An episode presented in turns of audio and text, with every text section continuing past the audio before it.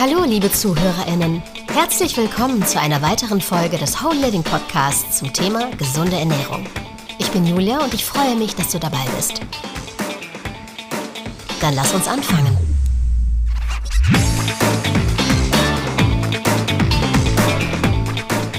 Das stärkste Antioxidans, Glutation. Antioxidans.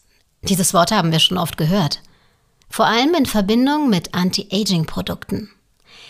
Tja, was wäre, wenn ich dir sagen würde, dass sich dieses Mittel bereits in deinem Körper befindet? Der Hauptcharakter unseres heutigen Podcasts ist zwar eher unbekannt, aber die Queen Bee unter den Antioxidantien, Glutation. Dann lass uns anfangen.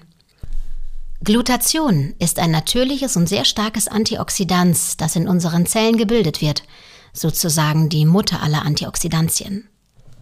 Glutation führt sehr wichtige Aufgaben aus, wie zum Beispiel den Schutz vor Krankheiten und Prozesse für ein langsameres Altern. Wenn wir Antioxidantien sagen, denken wir sofort an Anti-Aging-Produkte, oder? Das stimmt tatsächlich, denn wir können das auch als Anti-Aging-Molekül bezeichnen. Wir sprechen immer von Antioxidantien und ihren Vorteilen, aber eigentlich befinden sich die besten Antioxidantien im Inneren unserer Zellen. Was unser Körper nicht alles kann, oder? Glutation ist eine Substanz, die in allen unseren Zellen, insbesondere in der Leber, gebildet wird. Es handelt sich um ein Molekül, das aus drei Aminosäuren besteht, nämlich Glutamat, Glycin und Cystein. Es wird in der Zelle hergestellt und in den Mitochondrien unserer Zellen gespeichert. Viele Begriffe sind dir vielleicht neu, aber ich denke, dass du dich an Mitochondrien aus dem Biologieunterricht vielleicht erinnerst. Das sind nämlich die Energiefabriken unseres Körpers. Und die wichtigste Aufgabe von Glutation ist die Beseitigung hochgiftiger Substanzen, der sogenannten freien Sauerstoffradikale, die als Nebenprodukt des Energiestoffwechsels der Zellen entstehen. Wenn es doch nur ein System gäbe, das auch die Toxizität in unserem Leben abseits unseres Körpers auf diese Weise beseitigt. Hm. Aber nun zurück zu unserem Thema. Unser tüchtiger Freund ist das natürliche Antioxidans unserer Zellen.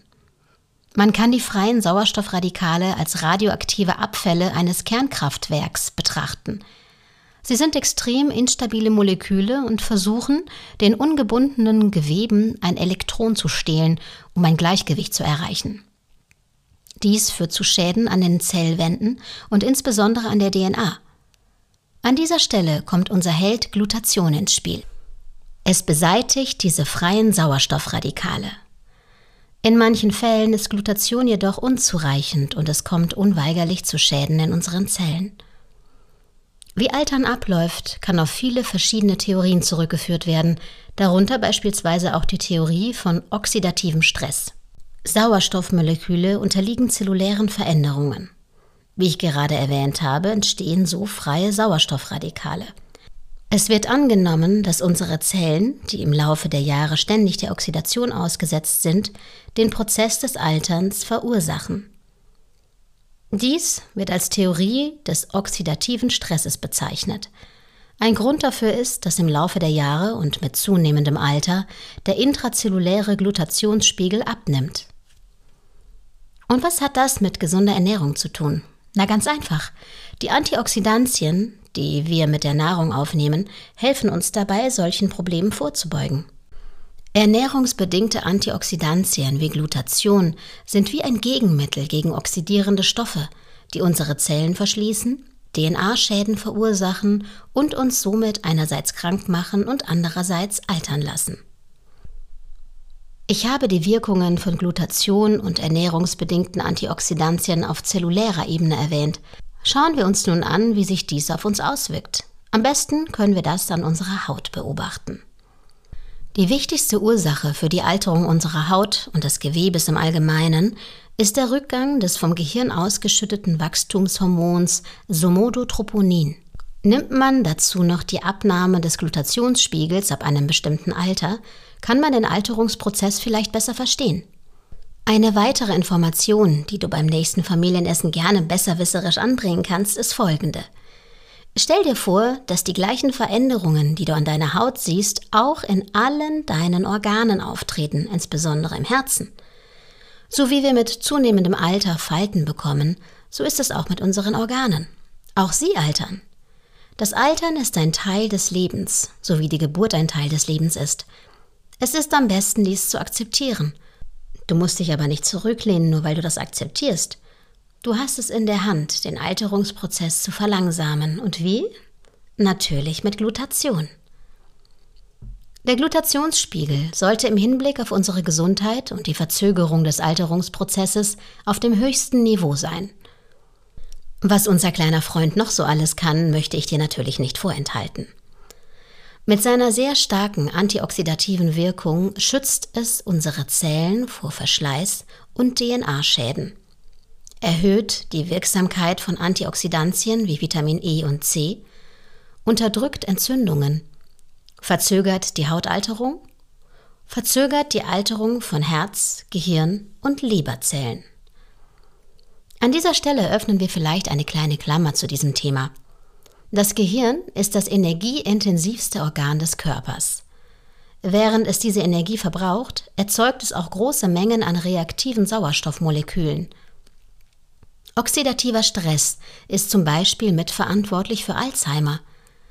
Es wird angenommen, dass Antioxidantien die Krankheit verhindern und verlangsamen können. In einer Studie wurde festgestellt, dass Glutation bei Mäusen mit Alzheimer das Gedächtnis verbessert, die Plaquebildung verringert und die allgemeinen Symptome verbessert. Bei der Parkinson-Krankheit könnte Glutation theoretisch zur Verlangsamung der Krankheit beitragen, indem es den oxidativen Stress reduziert, der die Dopaminneuronen schädigt. Nun aber weiter, denn dieses Wundermolekül kann noch viele andere Dinge. Es stärkt das Immunsystem und schützt vor Autoimmunkrankheiten. Es mindert die Insulinresistenz und die Komplikationen von Diabetes. Es lindert durch eine Fettleber verursachte Leberschäden. Außerdem wurde festgestellt, dass der Glutationsspiegel bei Kindern, bei denen Autismus diagnostiziert wurde, im Vergleich zu Kindern ohne Autismus um 20 bis 40 Prozent niedriger war. Darüber hinaus waren die Glutationsspiegel bei Kindern mit Hyperaktivität und Aufmerksamkeitsdefiziten niedrig, zusätzlich zu hohen Werten für oxidativen Stress. Außerdem reinigt es die im Körper angehäuften Schwermetalle und reduziert zudem die Bildung von Tumorzellen. Antioxidative Substanzen können als Stoffe definiert werden, die die Oxidation im Körper verhindern oder die Autoxidation von Fetten verlangsamen. Das stärkste Antioxidant des Körpers, das Glutation, reagiert mit freien Radikalen und verhindert, dass diese die Zellen schädigen. Mit diesen Eigenschaften verringern sie das Risiko der Entartung von Zellen und folglich der Tumorbildung sowie der Zellzerstörung, was die Chance auf ein gesünderes Leben mit minimalen Auswirkungen des Alterns erhöht. Beeindruckend, nicht wahr? Es besteht ein sehr interessanter Zusammenhang zwischen Glutation und Krebserkrankungen – es ist bekannt, dass Glutation dank seiner antioxidativen und entzündungshemmenden Wirkung die Entstehung von Krebs verhindern oder verzögern kann. Außerdem hat man festgestellt, dass Glutation in Krebszellen sehr hoch ist und daher das Fortschreiten von Krebs beschleunigt. Wissenschaftliche Studien zu diesem Thema sind noch nicht abgeschlossen. Unser zellulärer Glutationsspiegel muss für ein gesundes Leben und zur Verzögerung der Alterung optimal sein. In dieser Hinsicht gibt es einige Dinge, die wir tun können, um den Glutationsspiegel zu erhöhen oder zumindest zu erhalten. Um den Glutationsspiegel auf einem optimalen Niveau zu halten, muss man sich von einigen schlechten Gewohnheiten wie Rauchen und Alkohol trennen. Eine weitere und sehr wichtige Maßnahme ist ein aktiver Lebensstil. Denn Bewegung und Sport erhöhen den Glutationsspiegel. Andererseits ist ein guter und regelmäßiger Schlaf einer der wichtigsten Faktoren zur Erhöhung des Glutationsspiegels. Und hast du gut zugehört? Jetzt wollen wir dich aber mal testen. Was sind die drei Dinge, die man tun sollte, um den Glutationsspiegel auf einem optimalen Niveau zu halten? Voila, hier die richtige Antwort. Erstens Verzicht auf Alkohol und Zigaretten.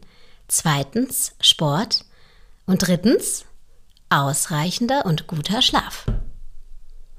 Eines der ersten Dinge, die einem an dieser Stelle in den Sinn kommen, ist die Frage, ob im Handel erhältliche Glutationstabletten nützlich sind. Kurz und schmerzlos, leider nein.